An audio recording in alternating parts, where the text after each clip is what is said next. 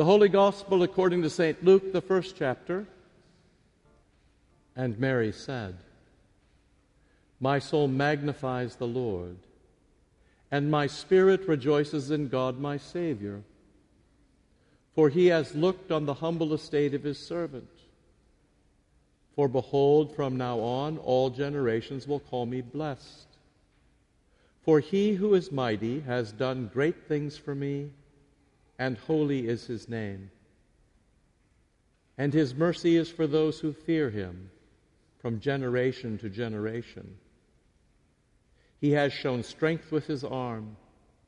He has scattered the proud in the thoughts of their hearts. He has brought down the mighty from their thrones and exalted those of humble estate.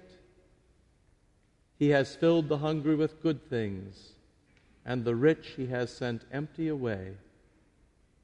He has helped his servant Israel in remembrance of his mercy, as he spoke to our fathers, to Abraham, and to his offspring forever.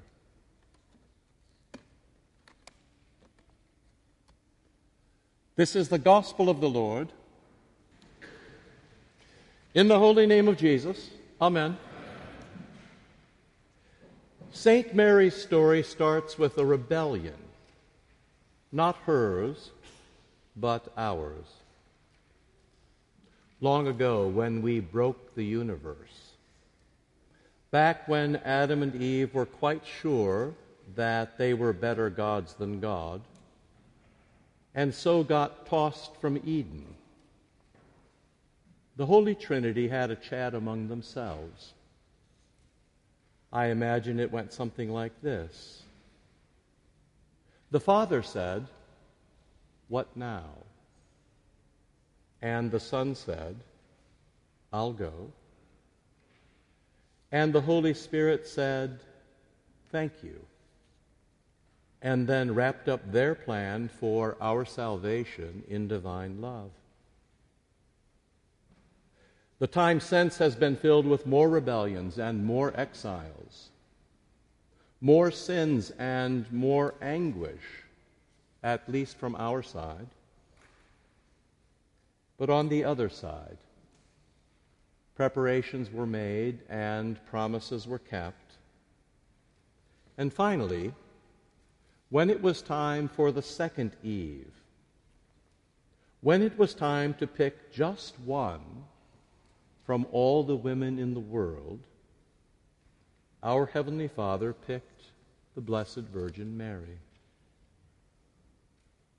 And when she said yes, O Lord, I am your servant, let it be to me according to your will, then every angel sang, and every demon cursed, because both sides knew that this second Eve would bear a second Adam, our Savior, named Lord and Jesus and Christ. Our God in our flesh come to rule our world with redeeming love. With love, there is always more. And so, beyond her yes, there are many reasons to fet and follow Jesus' mother today. Here is one. St. Mary teaches us to treasure our lives in joy and in sorrow, in blessing and in pain, because come what may, we are always in God's hands. For Mary, there were joys, of course. As a virgin pregnant with a divine child, she lived within the safe embrace of St. Joseph as the Holy Family. As the second Eve, she was honored as the new tabernacle, the place where God lived on earth, and the new Israel, the flesh which God chose as his own, and the Theotokos, the mother of God, the womb for the life of the world. But Mary also had sorrows which we cannot begin to imagine. When Jesus was just 40 days old and Mary brought him to the temple for the first time, the prophet Simeon saw them and loved them and warned them that Jesus would be despised and Mary would be pierced with anguish.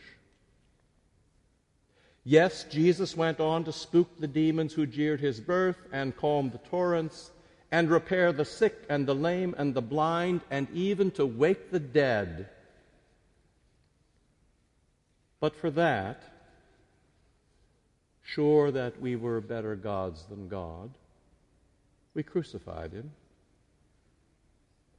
And then, though it looked as if every exile had won and every promise had lost, and every soul was damned, and his end was our end.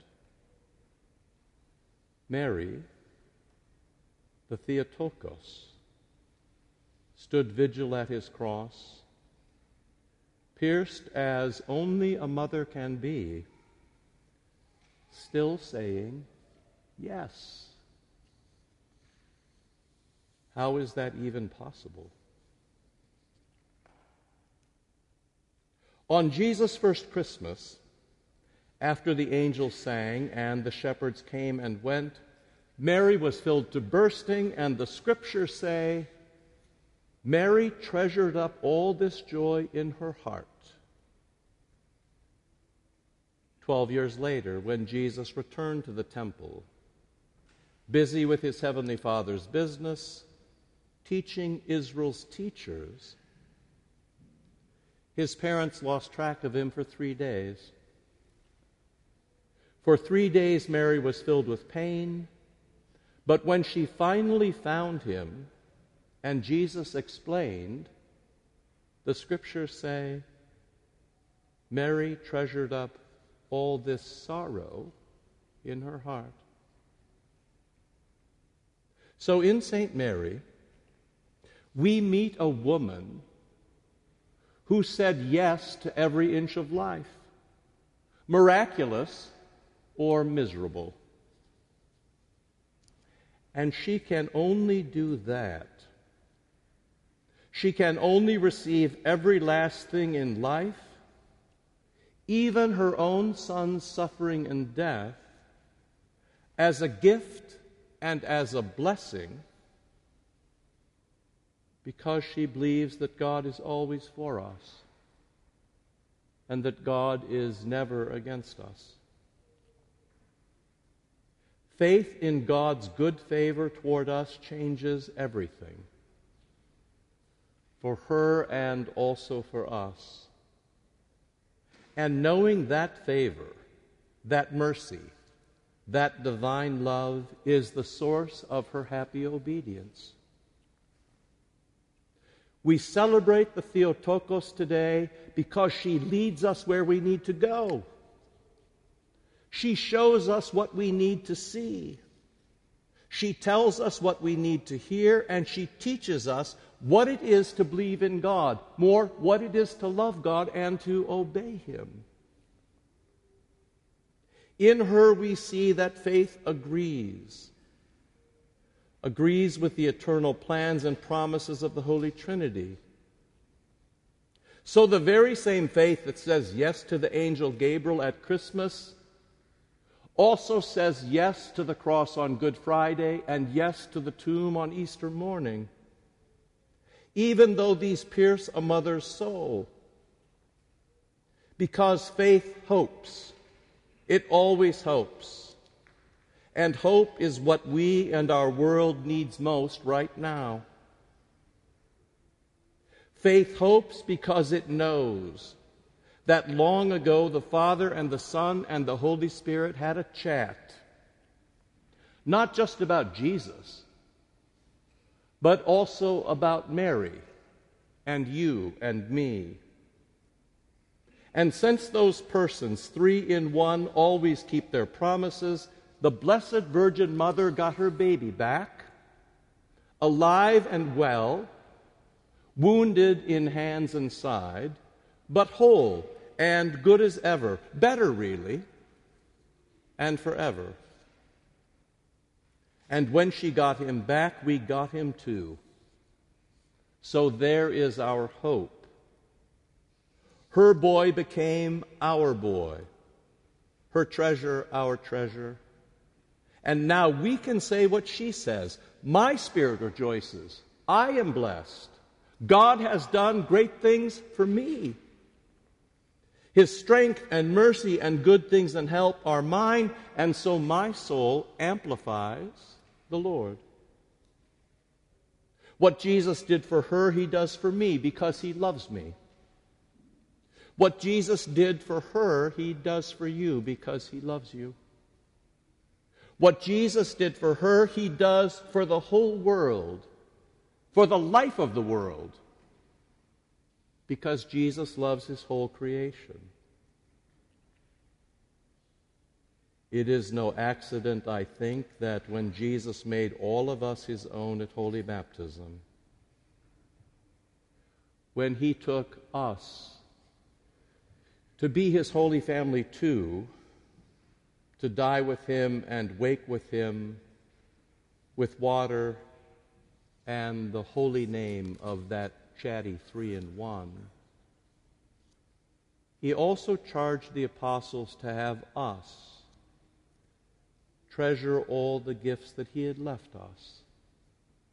Literally. In your going, make disciples by baptizing and teaching them to treasure up, same word, all the commands that I have left behind. Now we are meant to ponder Jesus' work and words in our hearts, just as Mary did on his lovely first birthday, of course, but then more. At the temple and the cross and the tomb and the resurrection. And now at the holy vigil of our present lives. Now, as we learn from Mary, in blessing or sorrow, in joy or in pain, with faith, we wait in hope and we welcome tomorrow because the universe really is under repair and the Holy Family is back together again, including all of you. In the holy name of Jesus, Amen.